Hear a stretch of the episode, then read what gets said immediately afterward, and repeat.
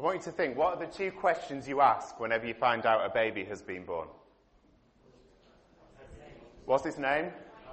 How heavy it was. Have you ever thought what a strange question that is? You know, it's the only time in life that you ask that question. I just want you to imagine, you know, you've got a friend and you find out he's just got engaged. And you say, what's the name of your fiance? And give you the name. How much does she weigh? It would just be outrageous, wouldn't it? You know, really, really rude question to ask somebody. But think about the name thing. You know, names can be important, can't they? Names can be really, really significant. When Timothy was born, we, we decided what name we were going to give him. And then when he was born, I looked, took one look at him and thought, the name's not right. He doesn't look like the name we were going to give him. And so I said to Claire, said, we need to call him Timothy, and she said, yeah, that sounds alright. So he's Timothy. But then I went home, I was so tired, I sent an email around to all the family saying he was called Tom. Which was the name of the cat at the time. We often plans in life change, don't they? Often when we're faced with different realities, things change and we make different decisions. And that's because we can get caught out. Circumstances can catch us out and make us change things. I don't know if you've been really struck by the news that's been on this week, you know, about the, the terrible flooding across the north of the country. And I've just been thinking, you know, how many sets of people's plans have been changed because we've been caught out by the rain? because our flood defences have once again been found wanting. People who were thinking they were going to be celebrating Christmas in a certain way have now had those plans ruined. And it's right that we pray, and it's right that we do what we can to support. But you know, God's plans are very different to our plans. When God says something, God will not get caught out. When the prophets spoke about Jesus as to who he would be, God didn't then look at him later and think, oh, he's something different?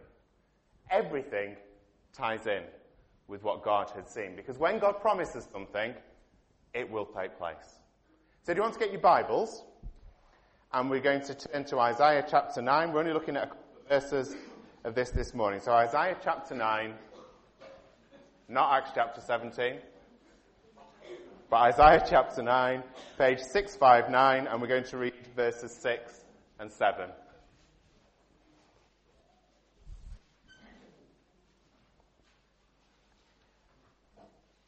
For to us a child is born, to us a son is given, and the government will be on his shoulders, and he will be called Wonderful Counselor, Mighty God, Everlasting Father, Prince of Peace.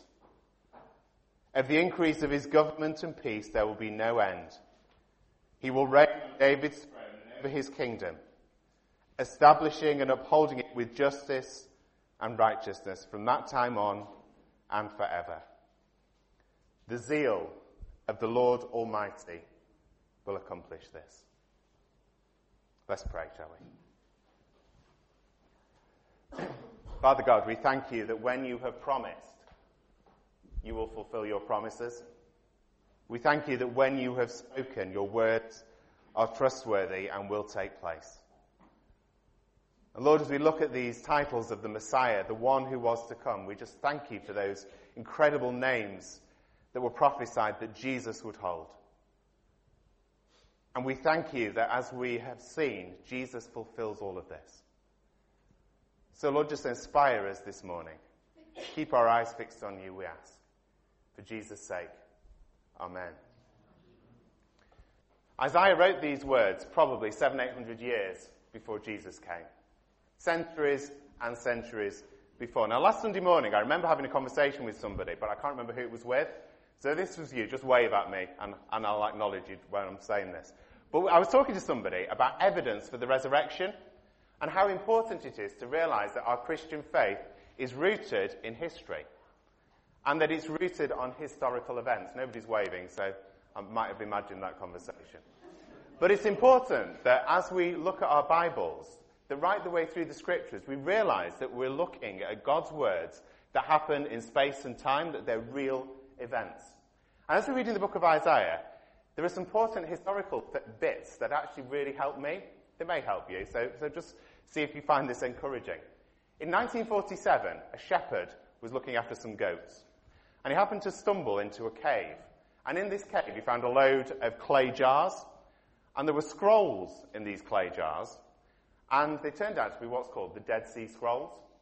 And within these scrolls, there is a whole book of Isaiah in Hebrew, dating from the 3rd century BC. You can look this up on Wikipedia. I'm always giving you homework to do on a Sunday afternoon.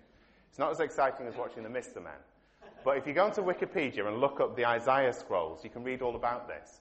And what this does to me is it says that actually we're reading this book of Isaiah and we know this existed hundreds of years before Jesus was born. There's not a question mark over it. It's not wishful thinking. It's historical fact. We know it existed. We know that the Jews at the time of Isaiah were living with this hope that the, that the Messiah would come, that God would send somebody. And do you know, I find that really encouraging. That as we read these words this morning, we know that they're based and rooted in history, in something that took place. You know, some people are never happy. And there are some people who will argue that actually Isaiah is not writing about Jesus, he's not writing about the Messiah, the one who is to come, but rather he's writing about King Hezekiah, the one who was born around the time he was writing. And that actually he's talking about some nice things that he hoped Hezekiah would be. But you know, that is absolute nonsense. Because Isaiah talks about the one who is to come as being God, about being royal, about being divine. No God fearing Jew would put those titles onto a human being. This is about God Himself coming.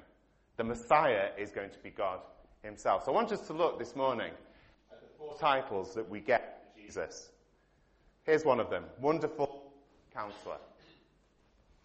I got a Christmas card this week. In fact, I got several, but this one stood out. And I forgot to bring it. It's on the kitchen side. I was going to bring it in to read to you, but I can tell you what was in it. It said, Dear Jonathan, have a great Christmas and a prosperous New Year from Wendy. That doesn't sound very exciting, does it? I was thinking, who's Wendy?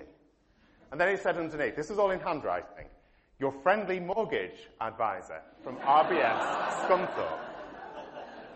So I'm getting a Christmas card from my financial advisor who I saw, what, three or four years ago in Scunthorpe, and I felt fulfilled. Of course I did. But you know, life is full of advice givers, isn't it? We can have mortgage advice, we can have financial advice, we can have marriage advice, we can have family advice, you can get advice on what car to buy, you probably have friends who will advise you about anything and everything, whether they know anything about it or not. And we get bombarded with advice. But Isaiah is prophesying here, he's sharing God's heart, that actually one who will come will not just be an advice giver in the way that we give advice as humans, but he will do something totally different. See, the word wonderful here means more or less supernatural. Now, I mean supernatural in the sense that it goes beyond the natural.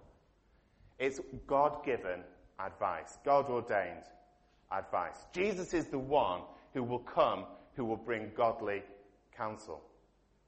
And as we open our scriptures, as we open the Gospels, and we see what Jesus said and how Jesus taught, it's not just good ideas, is it? But it's God's heart. It's God's word. It's the living words of the living God. But our world relies an awful lot on knowledge and not a lot on godly wisdom. There's a lot of difference between wisdom and knowledge. Knowledge is about having the information. So, for an example, you know, I have the knowledge of how to speak English. I think most of us here do that. You know, we know how to speak. We can communicate with one another. We have the knowledge of speech. Wisdom is knowing how to use those words in the right way. Massive difference, isn't there? One is just knowledge, the other is wisdom. And the deeper wisdom is knowing how to use those words in a godly way. That's wisdom. So the one who brings counsel is not going to come and bring just information about God, but he's going to come and show us God's heart because he's God himself. Now, are you in need of wisdom today? Are you in need of the wonderful counselor? Are you in need of God's heart? Now, maybe in your finance, it might well be that that is an area where you need godly wisdom. It may be in your family's life. It may be in how you do Christmas this year, just something very simple. There's an amazing verse in James 1, verse 5. It says, If any of you lacks wisdom, you should ask God, who gives generously to all, without finding fault, and it will be given to you. Isaiah spoke, God fulfilled his word. There's a promise here in James. You know, if we pray for wisdom, God has promised he will give it to us. The wonderful counselor will fulfill his promises. Second title we find in this passage is Mighty God. The word mighty here has a bit of a heroic ring to it. It sort of means hero God. That, that's really how we can translate it. And sort of first things first, Isaiah is promising that the one who is to come, the one who will be born in Bethlehem 700 years down the line, he is going to be God. Mighty God. You cannot get round that. He is God himself. No God fearing Jew would say that about anybody other than God. But life is full of heroes, isn't it? Who's eaten some Heroes chocolate already this Christmas? So there's Cadbury's chocolates. Yeah, I'm putting my hand up there. I won't ask the next one, but Hero is a, a make of dog food from Morrison's as well. If you've been eating that, you know, you need to come and see me. But we look for heroes all over the place, don't we? You know, some people will have heroes in the world of sport, or the world of music, or possibly even politics. And I think a hero is somebody we look to who does things that we cannot do. So if I look at, you know, a sporting hero, somebody who can run incredibly fast, say Usain Bolt or somebody, he does something that I cannot do. So there's a tendency to put that person up on a pedestal. You know, Jesus, as the mighty God, as the hero God, does things that we cannot do. He does things that we can't do. He pays the price for our sin. You know, we cannot do that. But in a few moments at communion, remember what Jesus did on Calvary, don't we? That Jesus took the price for sin. He died in our place. He fulfills the law. He lived the perfect life. We cannot do that. We can't do that. He will open the doors of eternity to us if we trust in Him. We can't do those things. What does the Bible promise? We will reign with him forever because he is the mighty God. Jesus, who came, was all that the Old Testament had spoken about. And I look at our world and I think, you know, our world is obsessed with, with celebrity, isn't it? You know, you only need to walk into Smith's or somewhere and you see all the different magazines that are just literally about celebrity, about people looking for heroes. You know, the more I look at that, the more I think the world needs a better hero, doesn't it? We know who that better hero is. He's the mighty God, Jesus, the Messiah, the one who came, the one who Isaiah spoke about. I just want to ask you, is that Jesus? Is he really your hero today? In that sense that he does the things you cannot do? Do you trust him for that? Are you worshipping him for that? Are you honoring him for that? Third title, Everlasting Father. Again, this causes problems for the people who would say this is about Hezekiah, because no Jew would call um, a king of Israel father. It was only a title that was reserved for God himself. So what does it mean? Why is Jesus called everlasting father here? It's Surely, you know, we, we think about God as God the Father and Jesus as Jesus the Son. Well, Charles Spurgeon, who was a great Baptist preacher, he wrote about this and he said, that we mustn't get confused here. Now, I'm just going to paraphrase what he said because it's a really long, long-winded paragraph. But he says this. This isn't about Jesus being the Father like God is the Father. Jesus is the Son, and in the Trinity we relate to him like that. But rather, Jesus is our Father in the sense that he cares for us like a Father. Does that make sense? It's about the parental care that Jesus has for us. I don't know what your experience has been of parental care, of your own parents. You know, for some of us, that will have been a good experience. For others, that will have been a very painful experience. And it may be hard as we try and relate to the, the care that Jesus offers to think of it in these terms. But I'm thinking about myself, you know, as a parent, I'm a disappointment. I'm a disappointment not only to myself, but regularly to my boys who will encourage me by telling me that. and that is for no other reason than I'm a human being. And as human beings, we get stuff wrong. You know, there are times when I'm selfish and I don't care in the way that I should do. There are times when I'm grumpy and the boys bear the brunt of it for no other reason than I'm there and I'm grumpy and they're in the way. You know, Jesus will not be like that. He will not disappoint in the way he cares for us. It says Matthew 11, 28 to 30, Come to me, all you who are weary and burdened, and I will give you rest. Take my yoke upon you and learn from me, for I am gentle and humble in heart, and you will find rest for your souls. For my yoke is easy and my burden is light. We relate to one another as fallen human beings. The parent child relationship on earth is two human beings that are fallen. Jesus does not relate to us as a fallen human being, but he relates to us as his children perfectly. He relates to us perfectly. He will care for us perfectly. Those um, beautiful verses in Matthew, Jesus simply says, you know, come to me. Lay your burdens down. Lay the things down of life that are troubling with you, and I will care for you and nurture you and walk with you through that. As a child, my, my view of my own parents was that they would fix things in life. Now, they're probably listening online in a couple of weeks' time, so I have to be quite careful what I say. but if something went wrong with the house or with the car, or if something went wrong at school, my idea was that they would put it right.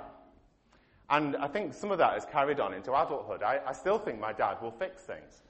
Um, and there was a few weeks ago, we were travelling down to London, and we've got this in-car DVD player that's about third hand. It's ancient. Um, but the, the thing where you plug it in had broken, so you get no power to it. So I went in to my dad with all these bits of plastic in my hand and a couple of wires and said, can you fix this? Now, I wouldn't have stood a chance of fixing that at all. But I thought, he will fix it. Sure enough, half an hour later, the smell of soldering coming through the house. It's fixed. Stronger than it had been to start with. But that's a kind of childlike trust, isn't it? Sometimes we carry that on into adulthood. The thought that somebody will fix things. But you know, we can have that childlike trust in Jesus. He will fix things.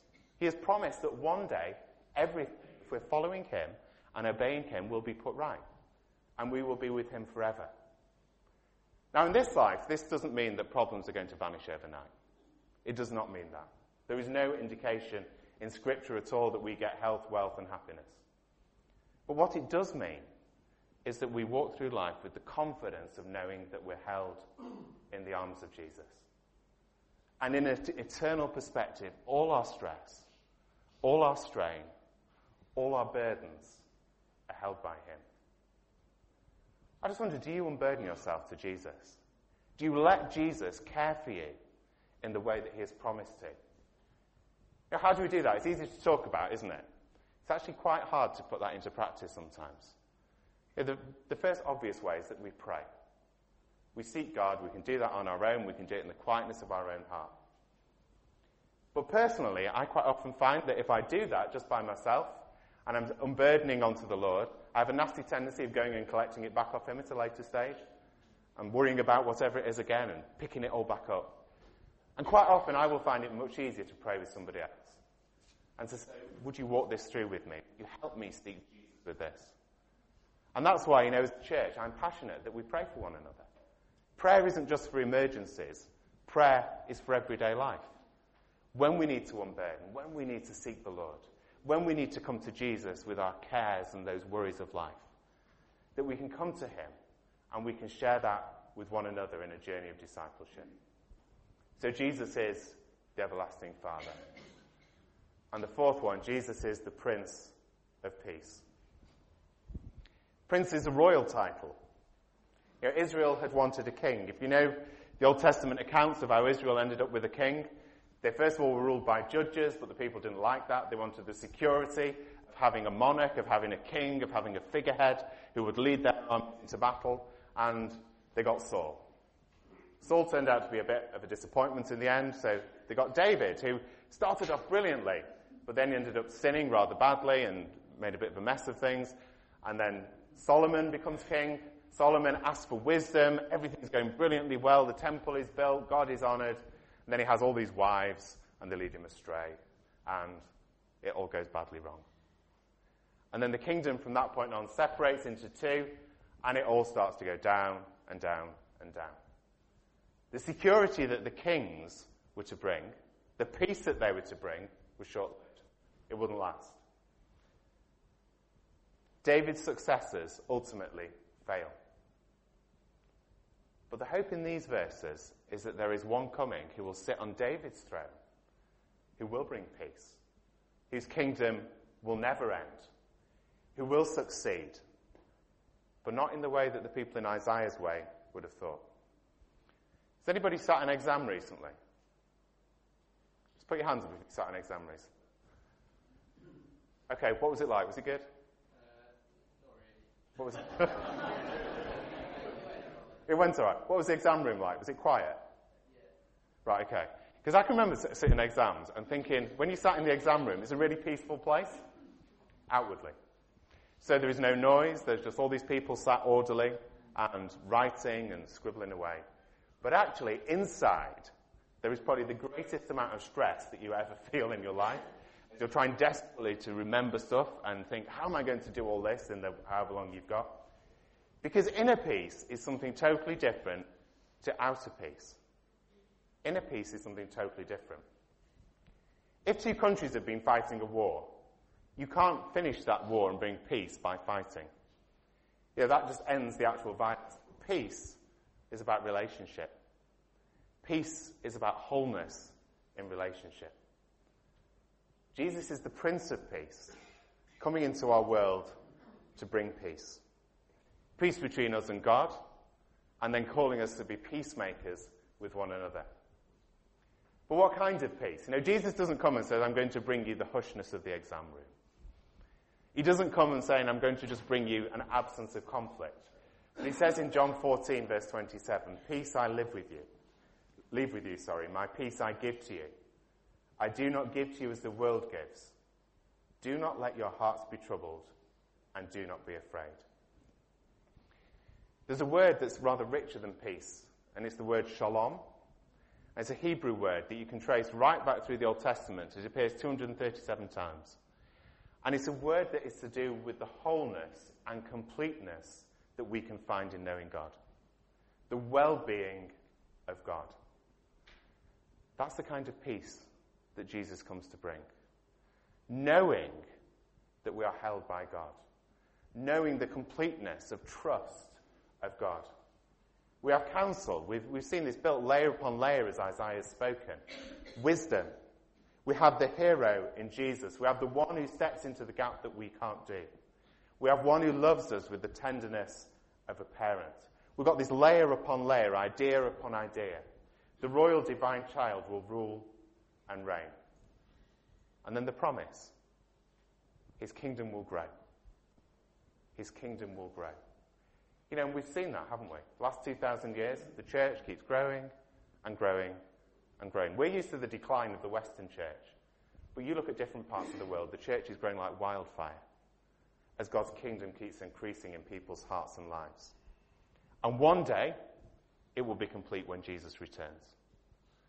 Just as Isaiah had promised that Jesus would come, so there's promises that Jesus' return will take place. One day, he will return. Claire went out for the, the meal on, on Tuesday night, you know, the church meal, raising funds for rebuild. And as she was out, I thought I would um, make a Christmas cake, as you do. And that's not because I'm particularly, you know, the kind of new man who, who goes around doing housework at all available hours of the day and night. It wasn't because I was feeling particularly domesticated, but it's just because I love Christmas cake. and if I don't make one, nobody else in our house will. And I'll end up with some kind of, you know, shop bought one that I don't particularly like. So I made this, this Christmas cake. And all the ingredients go in. You know, you've got, you've got your um, fruits and your spices and your sugar and your treacle. And then um, me and Nathaniel marzipanned it. And then we all helped to ice it yesterday. And it's looking great. I was going to take a picture of it, but I thought it might lead me to pride, so I didn't. but there is a richness and a fullness to a Christmas cake, isn't there? And you put, you know, your shop bought netto sponge at the side of it, and it looks a bit feeble compared to these rich, complex flavors of the Christmas cake. You know, I've just been thinking this week, the more we delve into who Jesus is, the more rich and complex and, you know, rich the, the picture is of Jesus. You know, look at those titles on the screen. Look at the wealth and the depth that we get here. And this is just one passage. There are many more that point to Jesus in the Old Testament. I don't know where you're up to this morning. I don't know whether in the run up to Christmas you're, you're feeling actually um, in a good place, whether you're feeling absolutely frazzled, whether you're feeling actually Christmas is such a difficult time because it brings back really hard memories, whether you're feeling lonely, whether you're feeling like you just want it all to be over. But can I encourage you to just stop and to pause and to think who it is we're going to celebrate being born in that stable? It's not just some baby. It's not just a random child. But it's the Saviour of the world. It's the one who was spoken of hundreds of years before he was born. The one who would fulfill all of God's promises of a Saviour. The one who has come and the one who one day will return in glory. He is the one, the wonderful counselor, mighty God, everlasting Father, Prince of Peace. He's with us now by His Spirit, and we come to remember Him just in a few moments in bread and wine. Can I just encourage us to spend a few moments in quiet? I'm going to ask the servers who are coming out to serve communion to come forward. But just keep reflecting on those names of Jesus, what those mean, and how those may apply to your life this morning.